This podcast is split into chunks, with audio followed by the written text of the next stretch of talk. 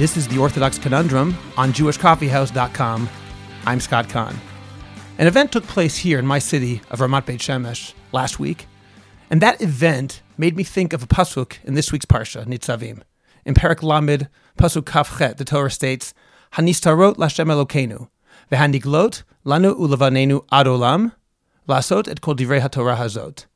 The hidden things are to Hashem our God, and the revealed to us and our children forever to do all the words of this Torah. And this verse is quoted in the High Holiday Liturgy. There are numerous interpretations.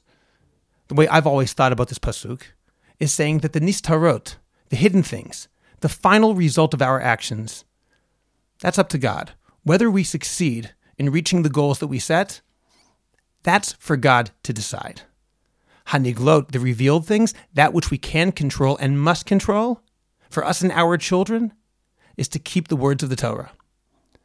We cannot try to reach a good and virtuous goal by illegitimate means. Even if our final goal, the nistarot, is something which is extremely good, something extremely desirable, something which is good for Am Yisrael, the people of Israel, if it's done through an illegitimate means, that's a violation of this pasuk. We cannot reach good ends through illegitimate means. And this event reminded me of that pasuk, as well as something spoken in shul by the Rav of my shul, Rav Chaim Soloveitchik, a few weeks ago.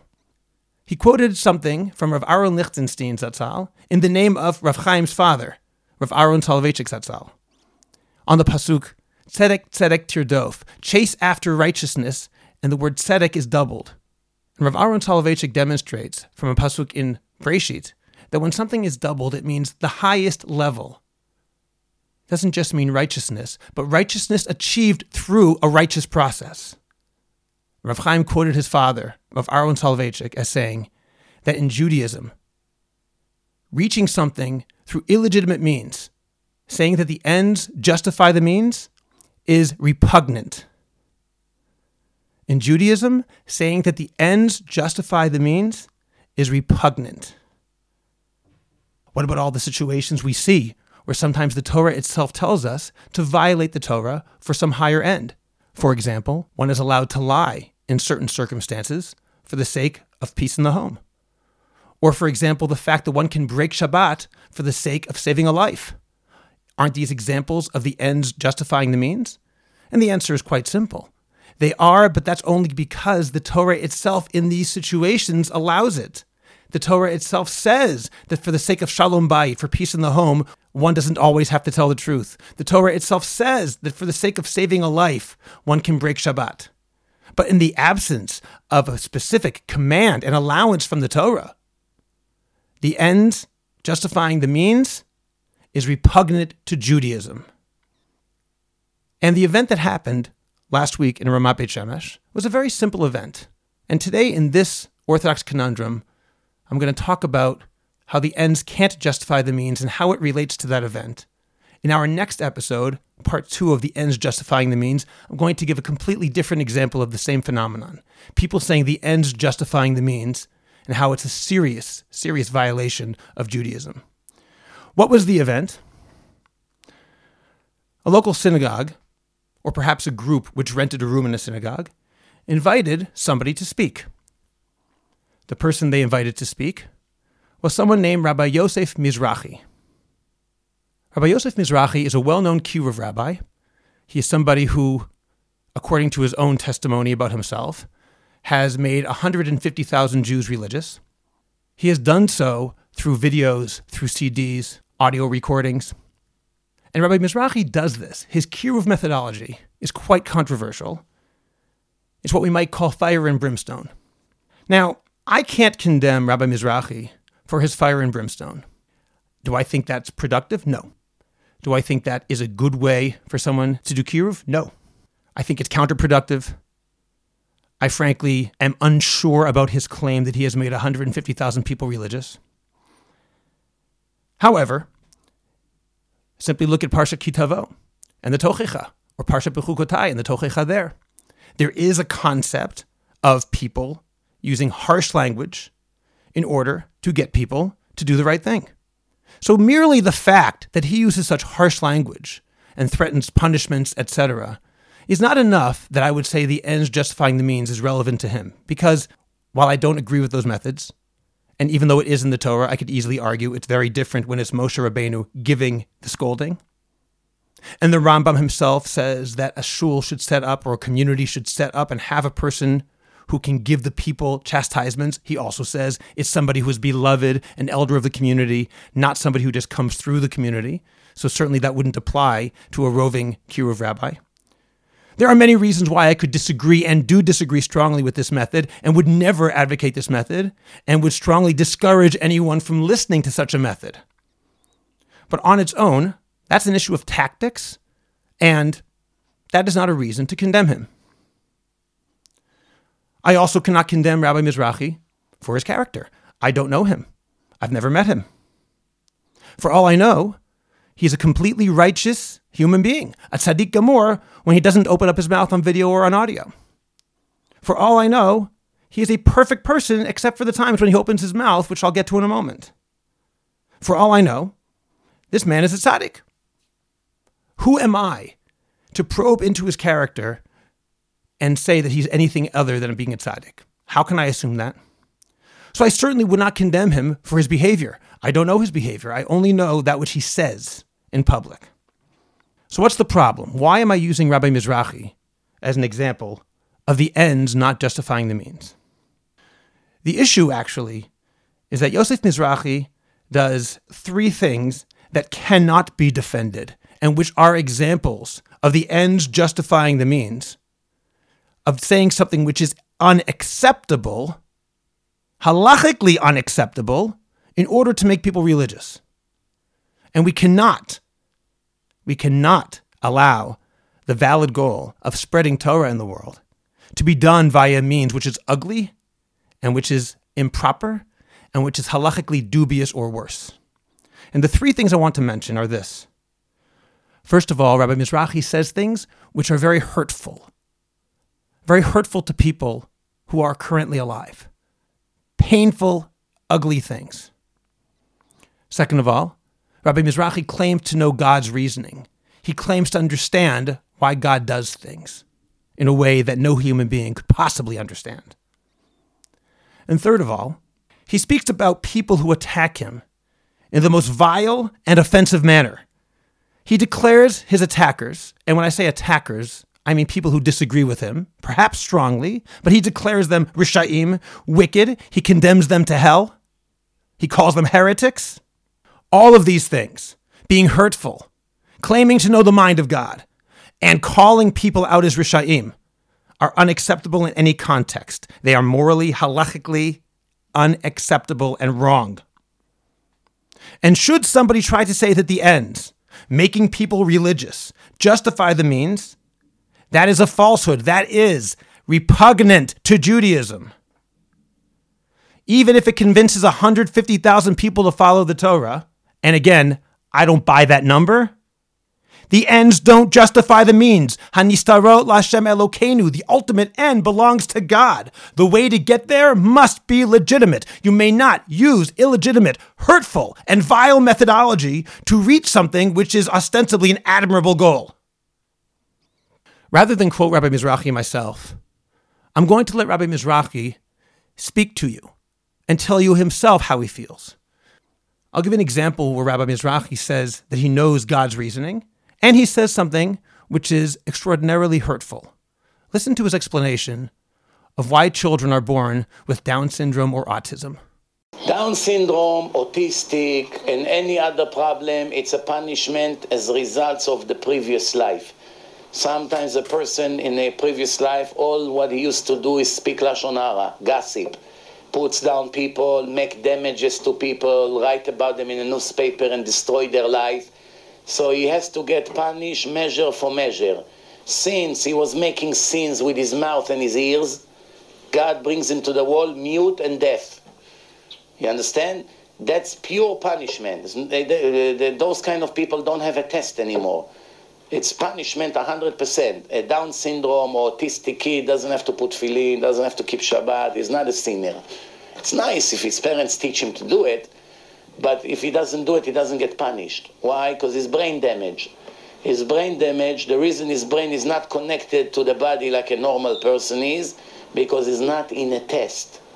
God does not expect him to know Torah, to learn Torah, to understand what's good, what's bad, nothing. He only want him here 40 years to suffer that he can send him to heaven. Why he needs to suffer? Measure for measure. You spoke bad about people for the previous life. Now you're going to feel what is it to live 40 years without be able to say a word. You used to hear a lot of juicy gossip and enjoy bad things that happen to people. Now you're going to live 30, 40 years unable to hear and to understand anything. That's what it is. You understand? It's all measure for measure. Would a parent with a child who has Down syndrome find Rabbi Mizrachi's words comforting or extraordinarily painful? Would these words be acceptable? Saying things which are painful and untrue. How dare he say this? How dare he claim to know Da'at Elyon, the mind of God? I know the answer. Mizrachi's defenders often will say, he tells it like it is. He's blunt. He says things you don't want to know but are true because he can quote a Gemara, he can quote a Chazal, he can quote a Zohar, he can quote Rishonim or Achronim. He can. Of course he can. Do you know what that is? Do you know what it means to take a Mamar Chazal, a word of our sages, out of context or even in context, but in isolation from the rest of rabbinic literature, and start using it to make hurtful claims like this? That is by definition a shallow, a shallow and ugly use of the Torah. It's taking a Sefer Torah and treating it like garbage. Dracheha darchei noam, the ways of Torah, are ways of pleasantness. This is disgusting. And the fact that you can quote somebody who said this, or even multiple people who said this, means that you are thinking in a shallow, ignorant manner. The ends don't justify the means. Here's another example. I'm going to let Rabbi Mizrachi tell you whether soldiers in the Israeli army who are not religious and killed in the line of duty go to heaven or hell. The people that fight in the army, Israeli army, they die. Yeah. They don't go straight to heaven? They're No, not fighting for us? they don't go to straight to heaven. This is what some rabbis tell you, stories. They're not going to heaven. If they Mechalel Shabbat, even if he fights for the Israeli army, if he dies, he has no share to the world to come. And if you don't believe me, go and check how many seance they did to these soldiers. And all of them were in Gehenom. So, according to Mizrachi, a soldier who gives his life for Am Yisrael is inferior to him and every other Shomer Shabbat Jew. He's going to hell. Would a parent of a soldier be comforted hearing this? And where does he have the audacity to make such an astoundingly false and hurtful and wicked claim? Kol Yisrael yesh chelek le'olam haba. It's a Mishnah in Masechet Sanhedrin, Mizrachi. There are exceptions, and being Mechalel Shabbat is not one of them. Maybe you can quote somebody who says this. Why not quote the people who don't say it? Why not quote the people who say he's going directly to Gan Eden, to paradise, because this man is a tzaddik. He gave his life for Am Yisrael. How dare you try to say something else? I don't care even if you think it in the depths of your soul. That's not something you say out loud. And I don't care if it makes 100,000 people religious. It's not okay. The ends don't justify the means to say such an ugly, horrible piece of slander. I'm certainly not going to give an exhaustive list of the offensive and terrible and evil things that he has said. I'm giving you a sample. But I want to move on to a different topic, the third thing, where Mizrachi attacks people who attack him. Let me give you an example of how they attacked Mizrachi. I use the word attack in quotes. There were 16 rabbis in 2016 who put out a letter together saying the following As Rabbanim and Mechanchim, we are greatly concerned about the popularity in some circles of a kiruv approach that does not bring honor to the Torah, Hakdosha, but on the contrary creates considerable chilul Hashem. Earlier this year, Rabbi Yosef Mizrachi apologized for one particularly offensive statement that he made on several occasions. But he has voiced, both before and since that apology, many things that reduce complex issues to simplistic and misleading sound bites. He has also repeatedly arrogated to know why unfortunate things happen to various people, and has presented subtle statements of Chazal in superficial and deceptive ways. That method may entertain and even stimulate some audiences, but it does no justice to the Jewish Masorah. And, especially with the worldwide audience enjoyed by any public speech these days, misleading assertions, even when offered with the best of intentions, are particularly objectionable and even dangerous. Jewish institutions must be discerning about the credentials and the histories of those to whom they offer the honor of acting as teachers of Torah. We urge all shuls and organizations to act responsibly and take seriously decisions about whom they invite to address their gatherings. This is the attack, so to speak, against Yosef Mizrachi.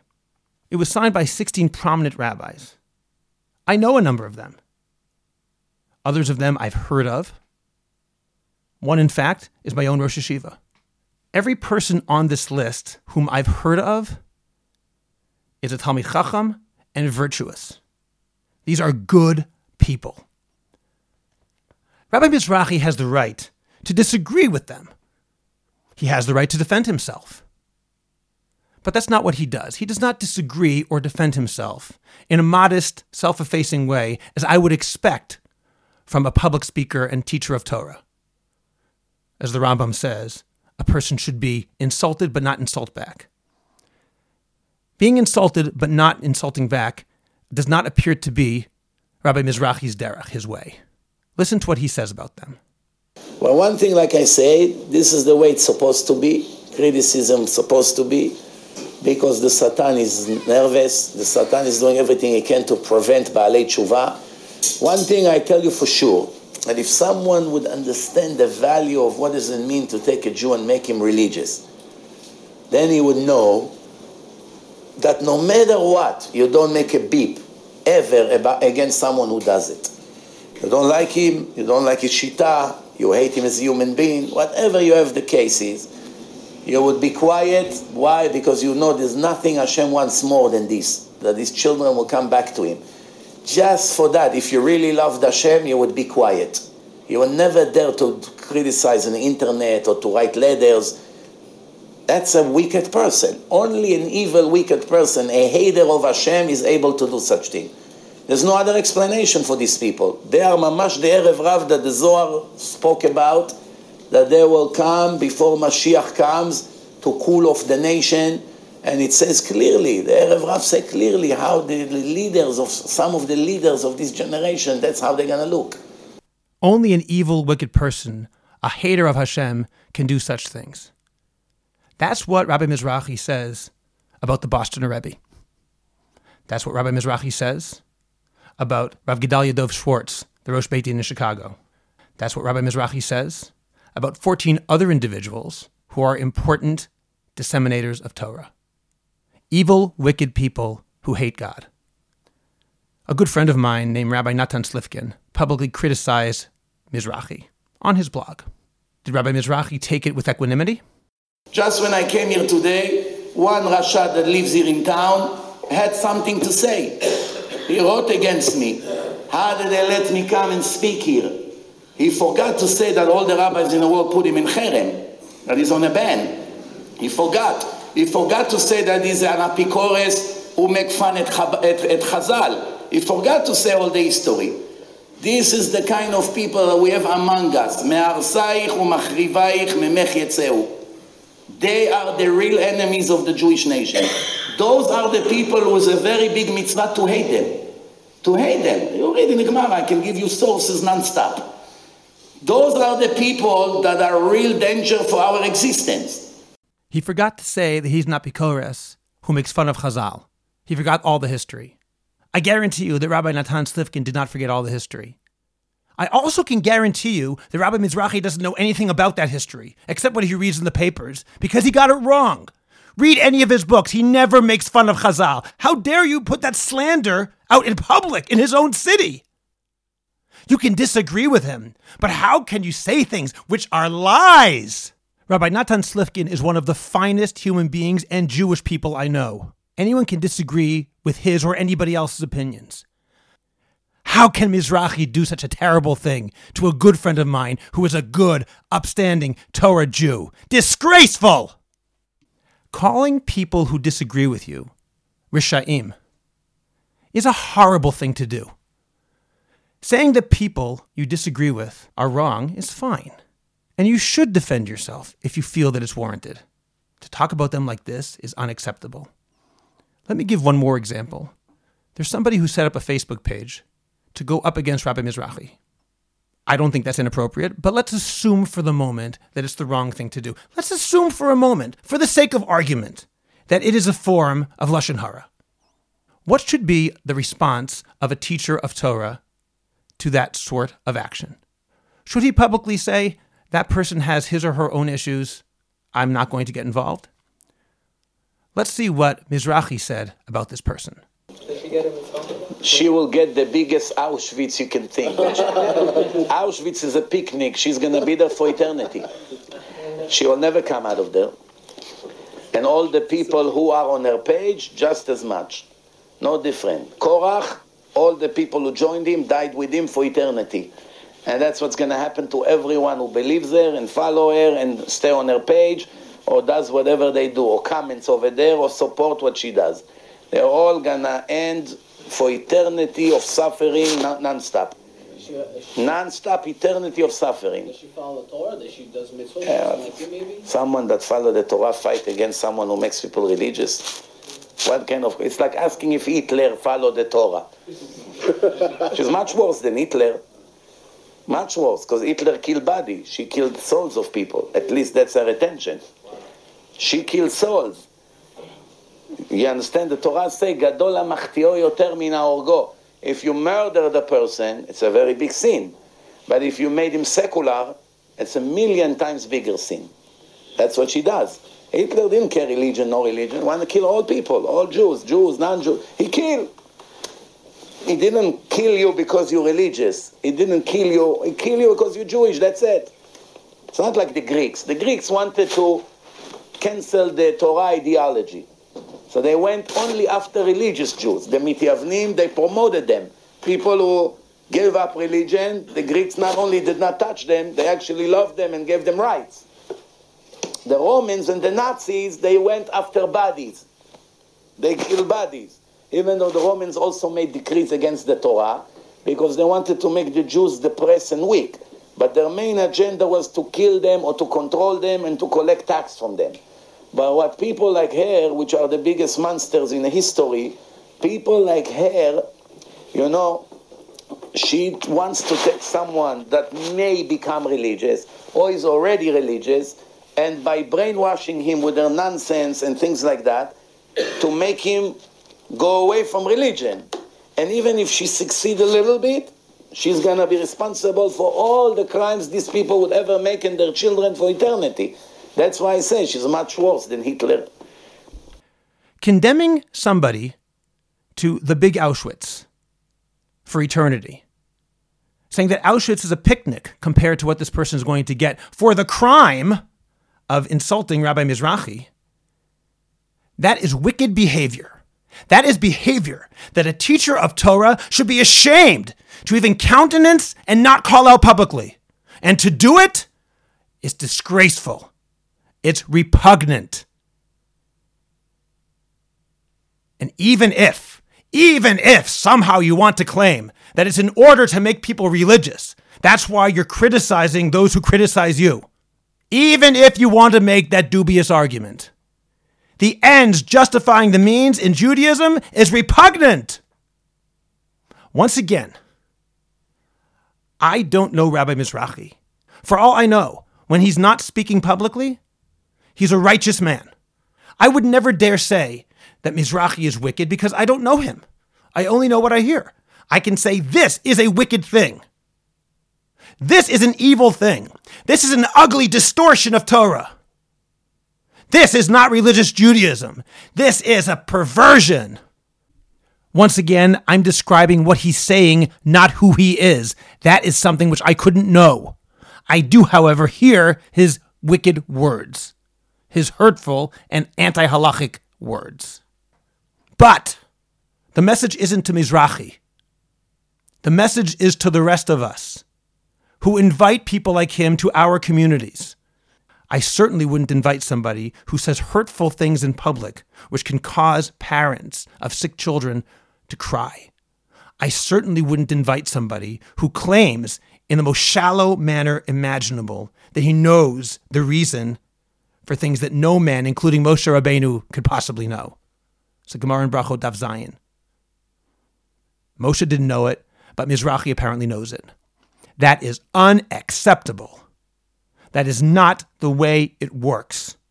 And people who think that this man speaks truth are acting in saying that as shallow as he is.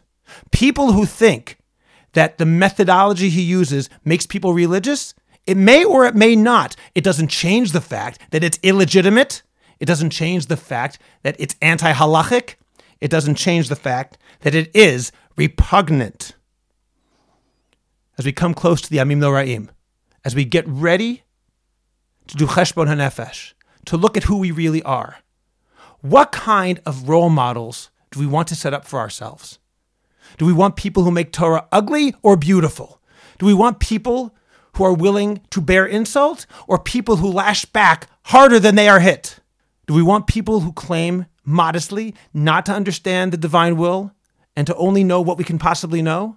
Or do we want people who claim to know that which is fundamentally and definitionally unknowable? Yosef Mizrachi must not speak anymore in Jewish communities until he changes the way he speaks. Yosef Mizrachi, as a speaker, must be shunned by our communities. Yosef Mizrachi may not be invited anymore to our communities. We must stop it now. The ends don't justify the means. When you see that pasuk quoted on Shabbat, when you hear that verse cited in the liturgy, Hanistarot Lashem Elokeinu, only God knows if we will reach our goal in the end. Haniglot lanu ulevanenu ad olam. The revealed things. That is what's to us and to our children forever. Lastot et kol divrei haTorah azot. To do what the Torah says to do.